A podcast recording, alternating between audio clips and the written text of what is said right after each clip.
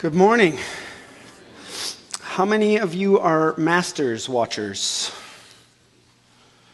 Oh, there's a few holy ones among us who are here instead of watching the end. Bless you, brother. Wow. I don't know, you want to come up here and do this instead? I mean, you probably have more to say. It's awesome. Good. Um, so I'm so glad you're here today. Um, we're going to take a little bit of break. If you've been kind of here for the last couple of weeks, um, we've been working through Genesis and looking at the life of Abram and how God has been working in his life. We're taking a bit of a break from that now for the next couple of weeks. Um, for Palm Sunday, which is today, and Easter Sunday next week, we're going to be looking at more Easter themed kinds of things. So we'll find ourselves today in Luke chapter 19, uh, verse 28 to 40. So if you want to turn there, that's great. Um, and then we'll get back to Abram uh, later on. So we'll just, you know, throw a few curveballs here and there. Um, if, if you've spent, if you would spend any time in my home, one of the consistent um, refrains in my home is uh, who, who makes the rules? You know, like I, I, I tell my son, hey, you need to help clean out the dishwasher. And I'm amazed at how Gumby they can get. Like it's like they bend backwards as if like they're just gonna snap in half. So, oh my goodness, right? Like, oh, but why? Like, Lincoln, who makes the rules? You do, Dad. But but you know you know what? Kids are also really good at, at, at finding out when you don't follow your own rules, right? When you're like, you can't have sweets after dinner because it's bedtime, or, you know, for my four year old, he's, you know, we, we want to control juice consumption before bed, right? But if I'm walking around with a cup of juice, it's, it's inevitable. Um, Dad, the rule is, and I have to try and explain to them, well, okay, look, there's this thing called authority. I have it. There's also this thing called autonomy, which I have too. I get to change the rules when I want, for who I want, how I want. It's amazing. And when you're a grown up, you'll get to too. Now, the problem is, is that I'm not a perfect dad, and so sometimes I change the rules when I ought not to. And sometimes I enforce rules I ought not to enforce, and I need to seek forgiveness. But the rule does actually apply quite nicely is that we need authority and we need autonomy. This applies in all areas of life.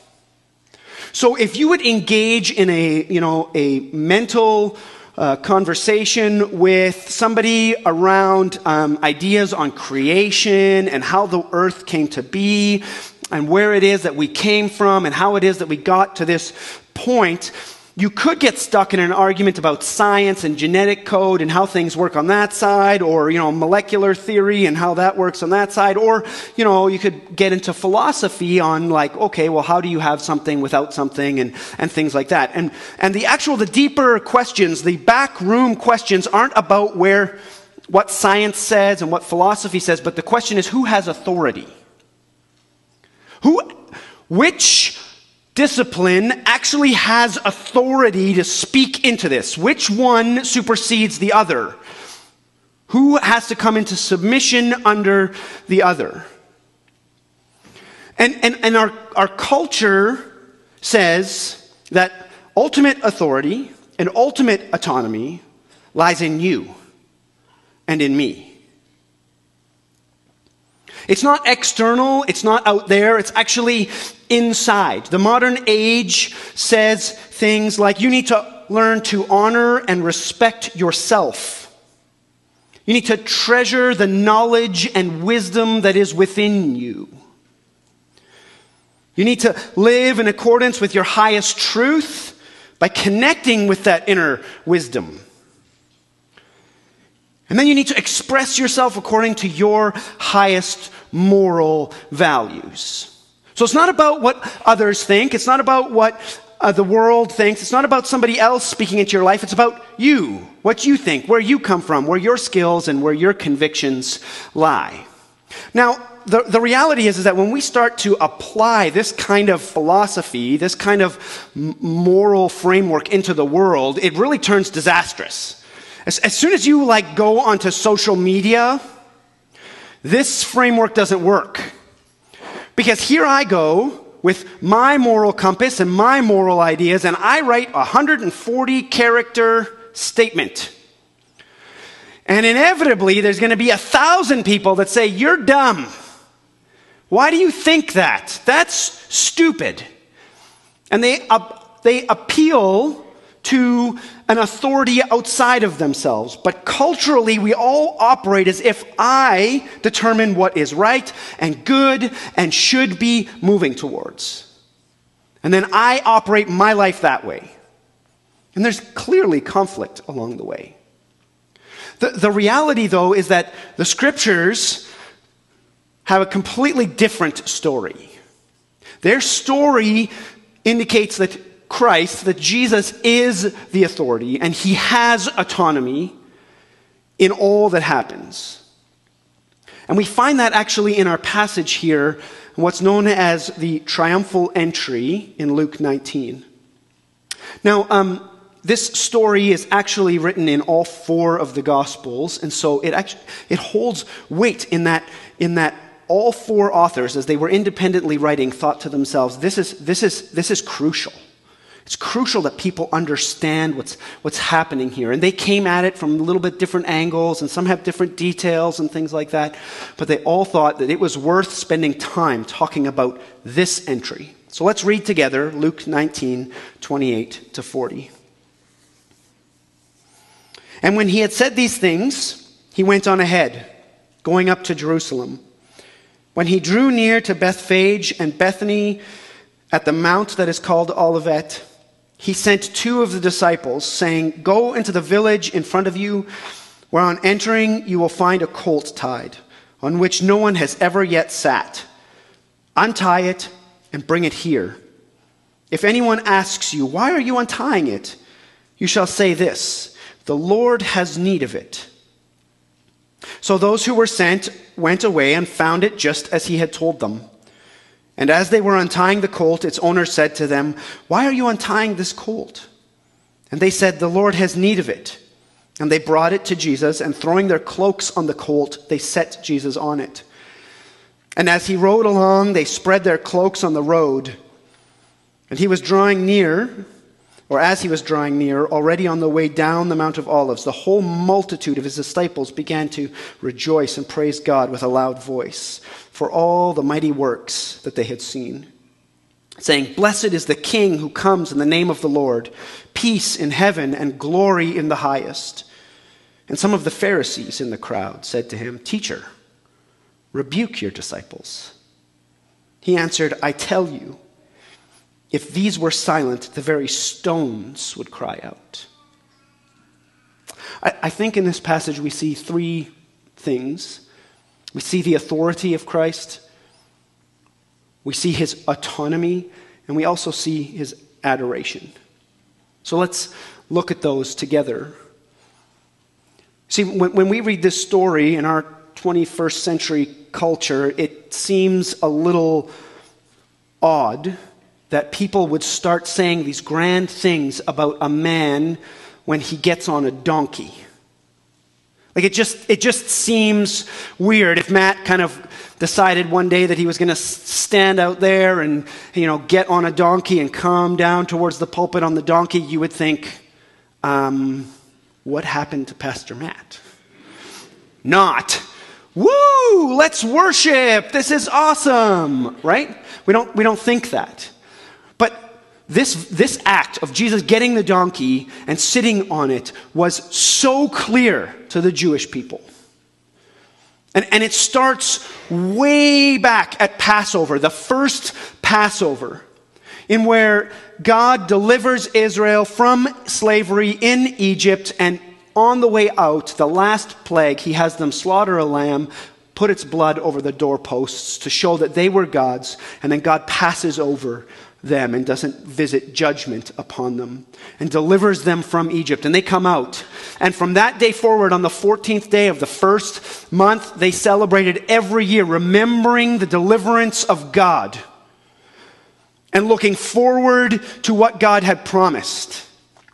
Year after year, whether in good times or in bad, they remembered what God did. They would tell their children what God did. On this day, your forefathers were in slavery, and you wouldn't believe what happened.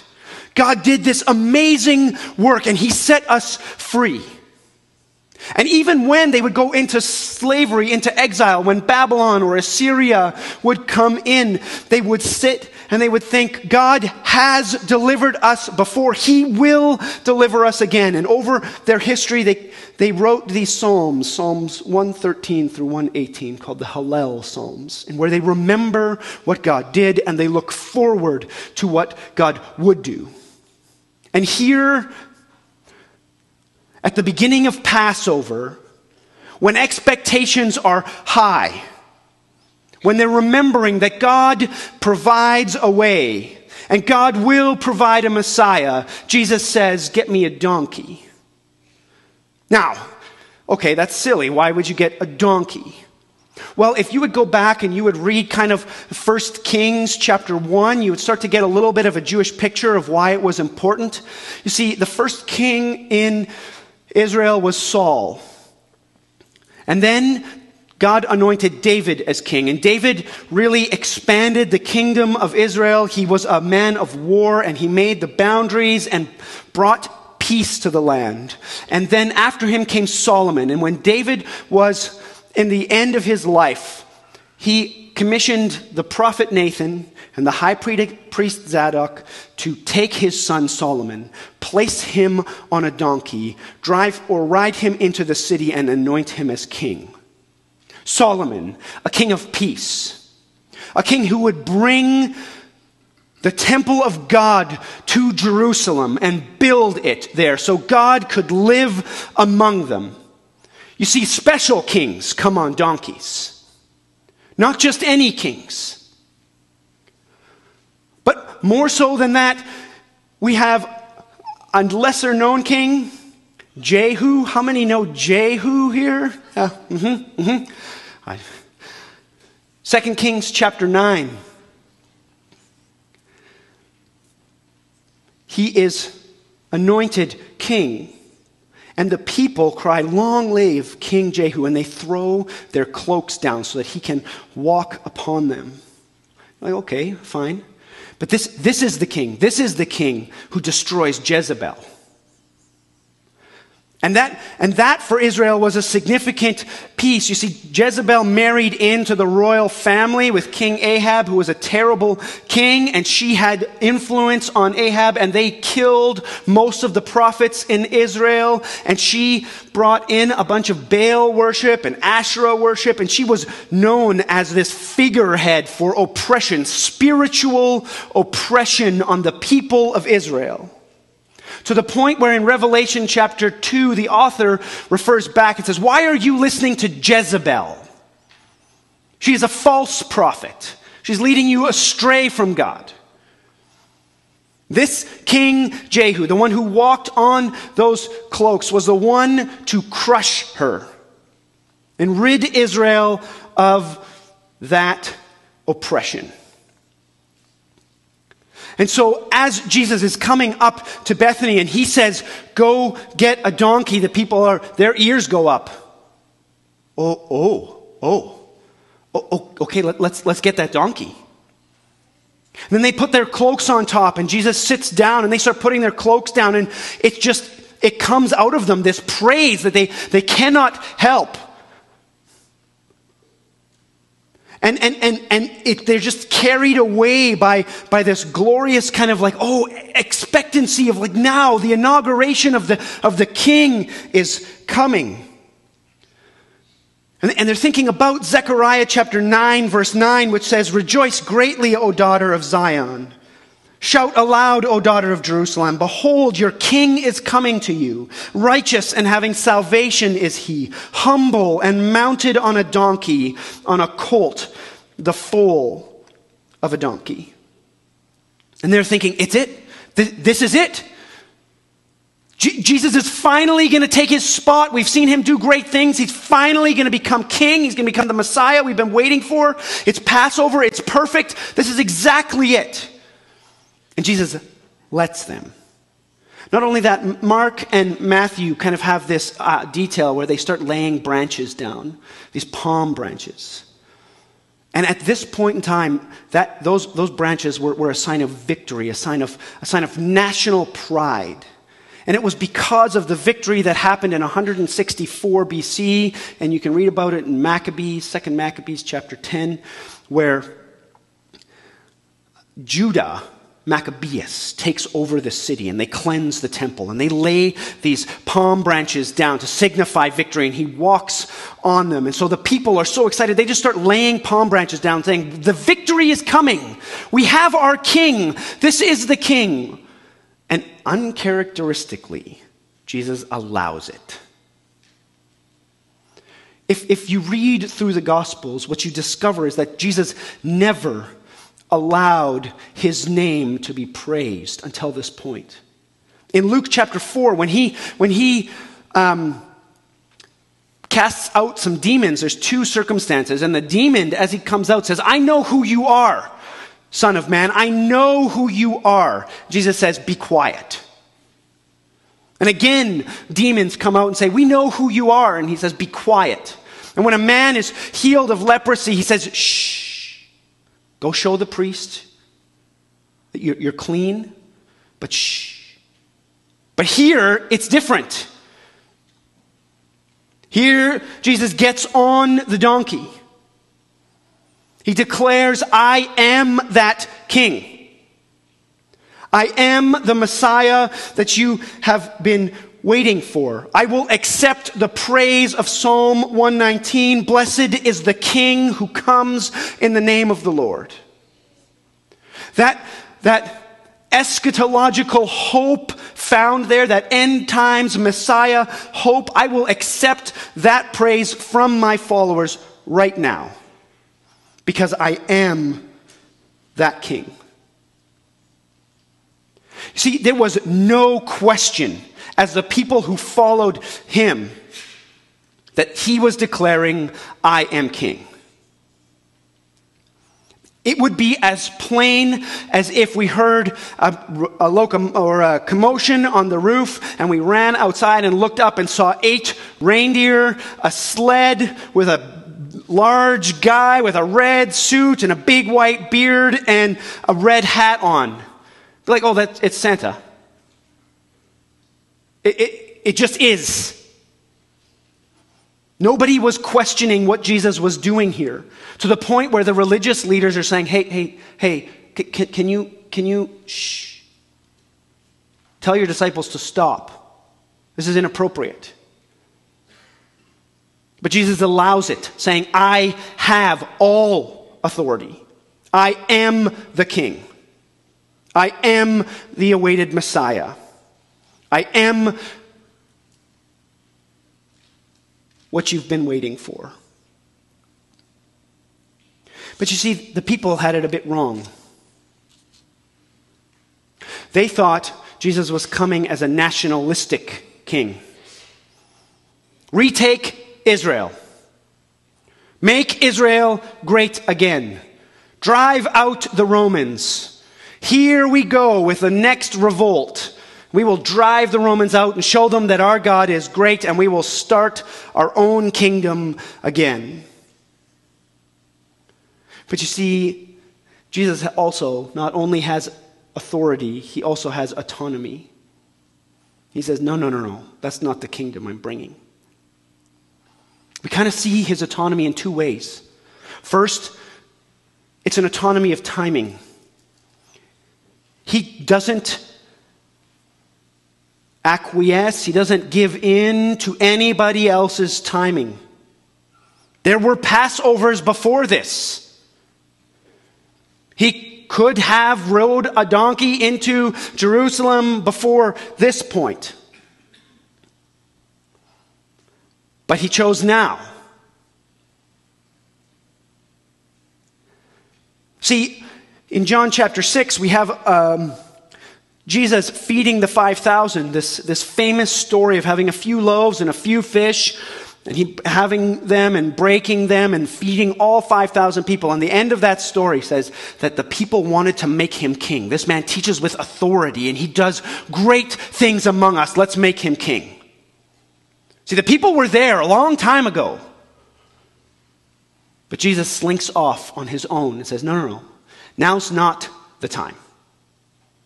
I am king. I will be king, but not on your timeline, on mine. From, from the beginning of Luke chapter 19, we find that Jesus comes from Jericho. Now, if you know anything about kind of the, the terrain, Jericho sits at the lowest point on earth. It's like 250 meters below sea level. And the top of the Mount of Olives, about where Bethany sits, is about 850 meters above sea level. So he made a 17 mile, so from here to Abbotsford journey with a one kilometer elevation climb. Why did he choose to get a donkey at the last two miles? Like if it's me, I'm like, I'm getting in the car. Right? Like he's walk, like why? It's a long way uphill. Jesus knows what's coming. I should gather my energy, don't you think? Maybe I sit on the donkey from here. No, no, no. He waits until Bethany. Bethany, where he raised Lazarus from the dead. Where people would remember as they came to the city, you know what? I have seen nothing like this before. I remember that Jesus walked up to a tomb and said, Lazarus, come out. And a man I knew was dead walked out. And it's at that point that Jesus says, Bring me a donkey.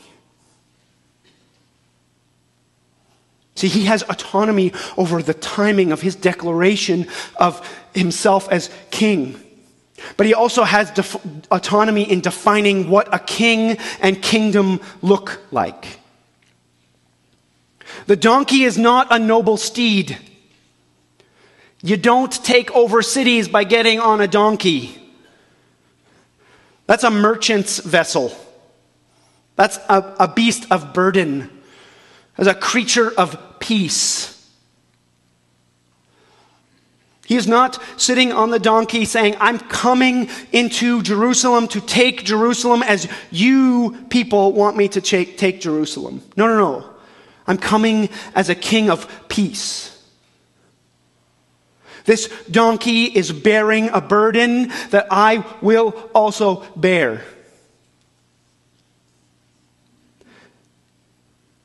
This kingdom that I am setting up is an upside down kingdom.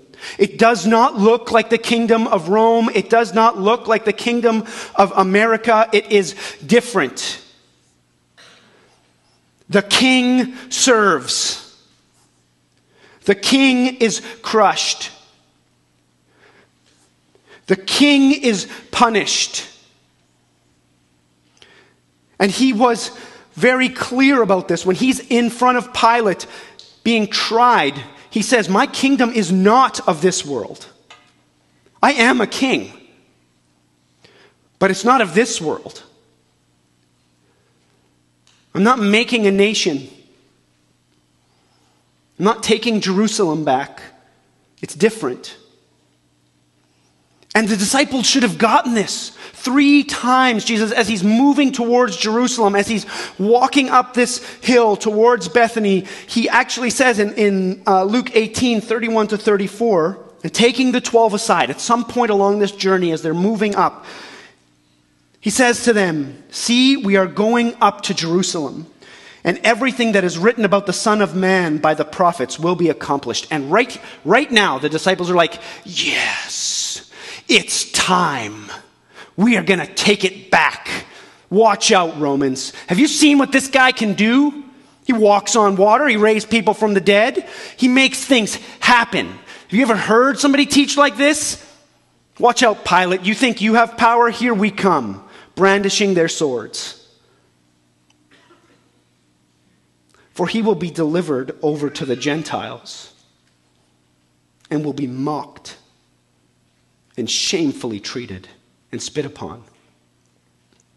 And after flogging him, they will kill him. And on the third day, he will rise. But they understood none of these things. This saying was hidden from them, and they did not grasp what was said. You see, not only does Jesus have the authority to say that I am king, I am who we've been waiting for. I am the answer to the problem. He also has autonomy to say what that answer is and what it looks like. See, when he calls his disciples, it's not to victory, it's to self sacrifice.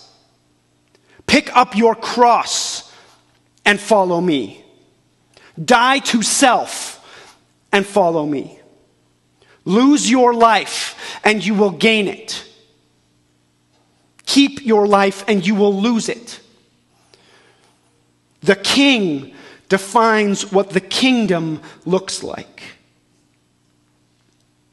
He has absolute authority and absolute autonomy to define what this kingdom looks like. And he deserves absolute adoration. See, it's, it's popular to say that, like, oh, the, the, the people who are saying Hosanna and blessing the King today on Friday will say, um, crucify him. But the, the reality is, is these, are, these are two mostly distinct crowds. You see, Passover was a time where everybody from around would come in. Jerusalem at the time held between 40 to 60,000 people. And when Passover came, it would get up to 200, 240,000. Six times the amount of people would enter the city. And these people, these people have been following Jesus around, seeing his miracles, watching his teachings. They are his disciples. And in Mark chapter 15, when Jesus is hanging on the cross, there's a group of women standing there. And it says in the end, these women were the ones that came up with him to Jerusalem. Not everybody that today is, is praising this, this Jesus, this King, not everybody who's saying, Blessed is the King who comes in the name of the Lord, is on Friday saying, Crucify him. Some of them recognize that Christ is King. And they stand in horror on Good Friday. But the Pharisees don't like this in verse 39 and 40, they say, And some of the Pharisees in the crowd said to him, Teacher, rebuke your disciples. And he answered, I tell you, if they, these were silent, the very stones would cry out.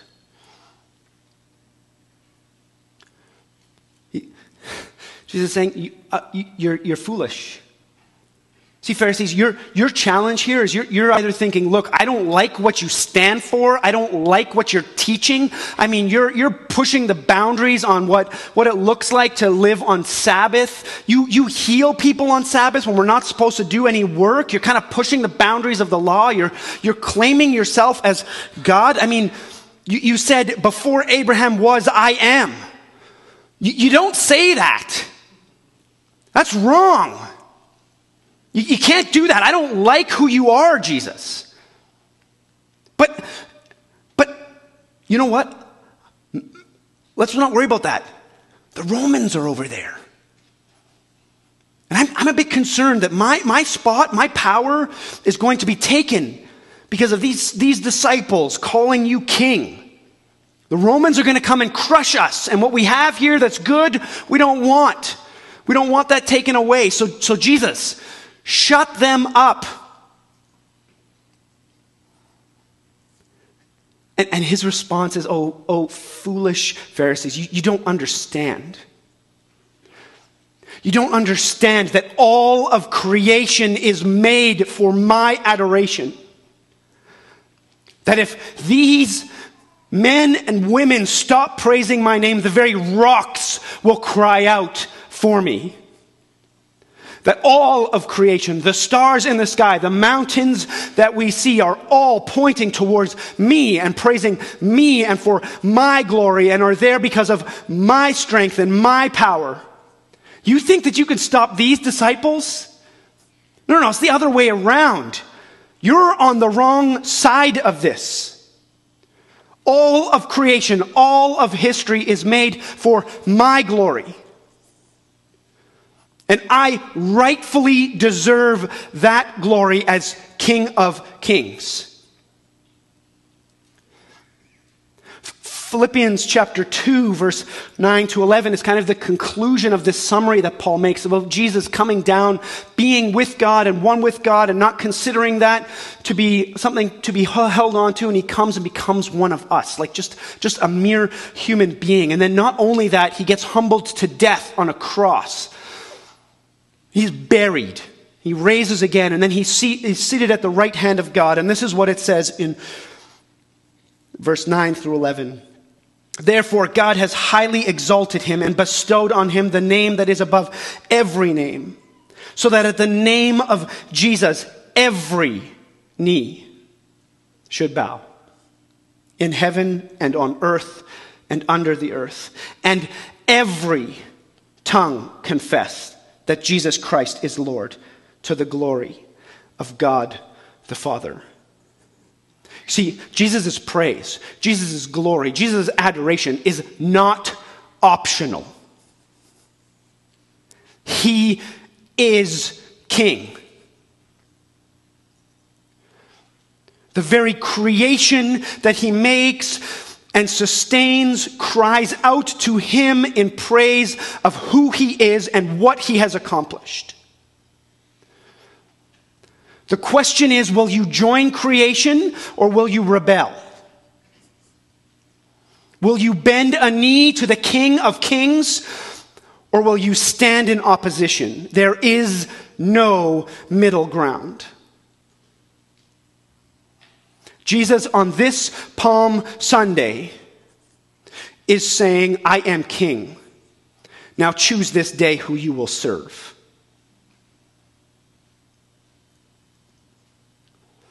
And he proved it. Every year, we stand and remember what Christ did on Easter. We remember that we don't serve a God who died on a cross and was buried, and that was the end. We remember that he conquered death and now sits at the right hand of God ruling over all things. That everything that he taught, everything that he did, everything that he exemplified, the words that he spoke, the miracles that he did were true and pointed to God himself as King of Kings and Lord of Lords. that the exclamation point of history happened when a man who should be dead stood in front of people and said, I forgive you. And I'm going to be seated at the right hand of God, and I will come back again one day.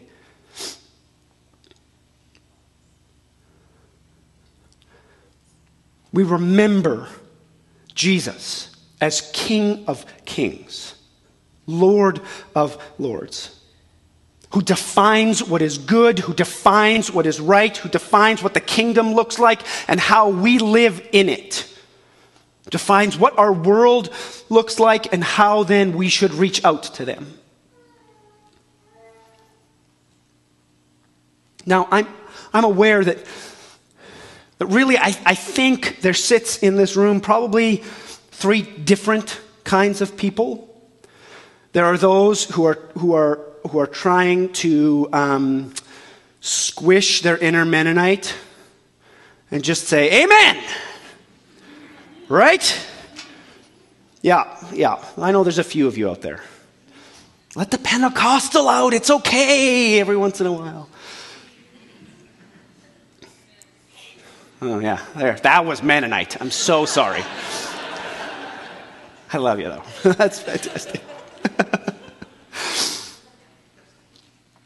the second group of people, though, are those who really like Jesus and what he says and some of the things that he does, and it's just a nice ornament on the fireplace, or it's a sticker on the back of the car, or an emblem hanging from the rearview mirror, or a hat. But man, if I get behind a slowpoke, forget that sticker. If life doesn't go how I want it to go, forget this God. I'm moving to the next one.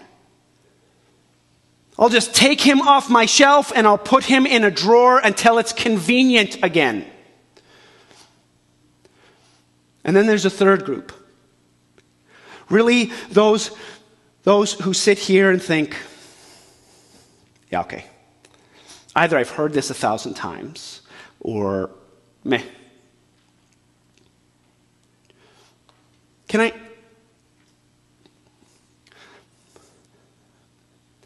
There, Jesus leaves no gray area.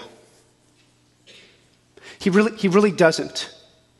If you sit here kind of skeptical, arms crossed, remembering the hurt that had come from a church in the past or from a family member who claimed the name of Christ, if, if you sit here crossed armed because you're skeptical about some philosophical minutia of some kind or some scientific discovery along the way. Um, can, I, can, I, can I tell you that, that Jesus does not give gray area? If what he says is, you better know.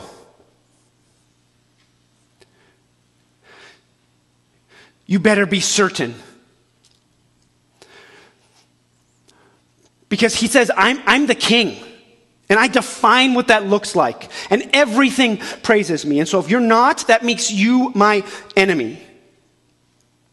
And quite frankly, as terrible as this might sound, you're then dumber than bricks.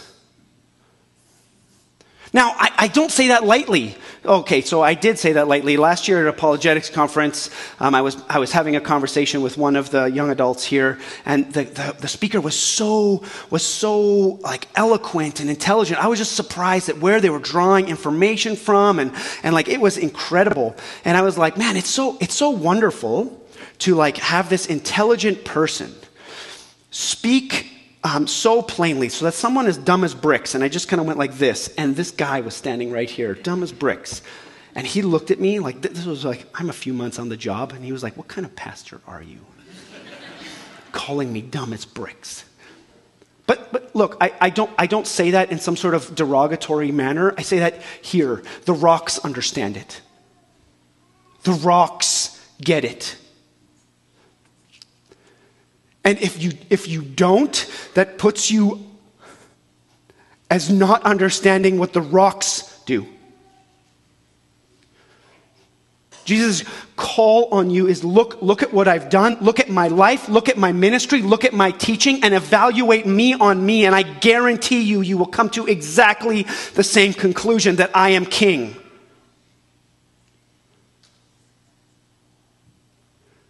So, can I encourage you? To not sit in your doubt, to not sit in your skepticism, to not sit in your hurt, but look at the person of Jesus and his teachings and see if what he says is not true. See if what he claims is not true.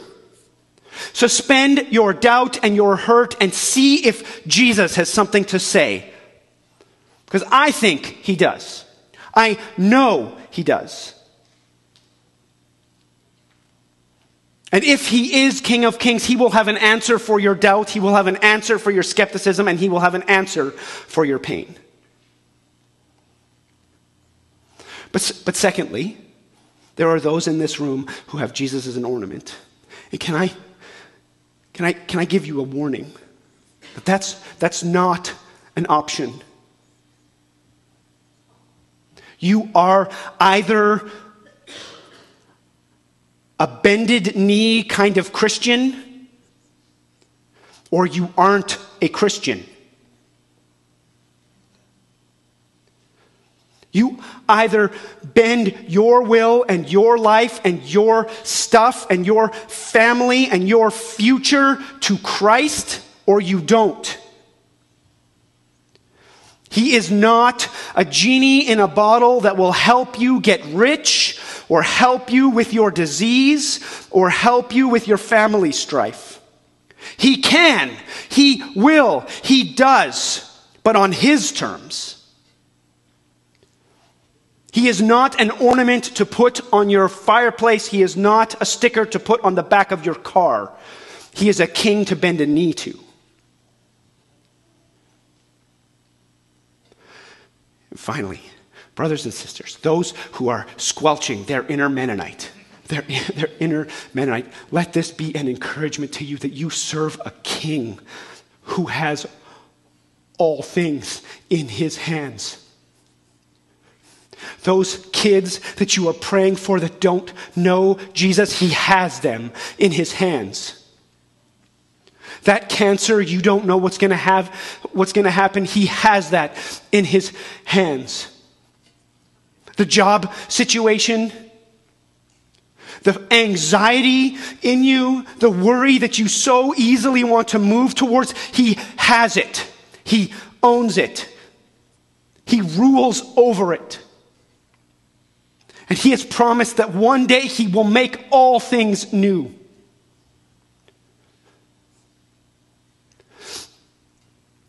My, my, my, brother walked away from the faith many years ago, just after my mom passed away, so about 20 years ago. Hasn't been back since. He uh, just doesn't like Jesus. And man, we've been praying for him. Try and engage in such a, such a, such a loving, kind of winsome way. You got, you got to come back. You got to see this king. He just doesn't, he doesn't want to bow his knee. And, and, and, and in my heart, in my mind, I just think this is, this is so futile. 20, 20 years. My, my grandfather uh, left my grandmother like 30 years ago. Did his own thing, kind of went on his own wayward path, like really just did a lot of terrible, terrible stuff, and he never was involved in our family. A few months ago, uh, we found out that he was terminally ill, and my unbelieving brother goes to see him. My brother walks, walks into the room, and my opa, first thing he says is, Do you know Jesus? You need to know Jesus. I wasted my life thinking that I had control, that I had authority, that I had autonomy, that I could do what I wanted to do. And what I've come to realize in my old age, at this frail state, is that I made the biggest mistake of my life and I did not trust Jesus as king. And you, you want to know what? Oh, that was such an encouragement to me that it's not about me, but the King of Kings has my brother in his hands. What an encouragement that is to us who follow him. That as we leave these doors and move into the muck and mire of life, that we have a king who sits over it all. Who paid our penalty and, and is standing before God praying for us. Oh, friends, walk in that glory. Remember it this week as we move towards the cross and remember what Jesus did for us, reconciling us to God. Remember that we have an advocate. And let your heart sing. Let's pray. Ah, oh, Jesus, you are so good.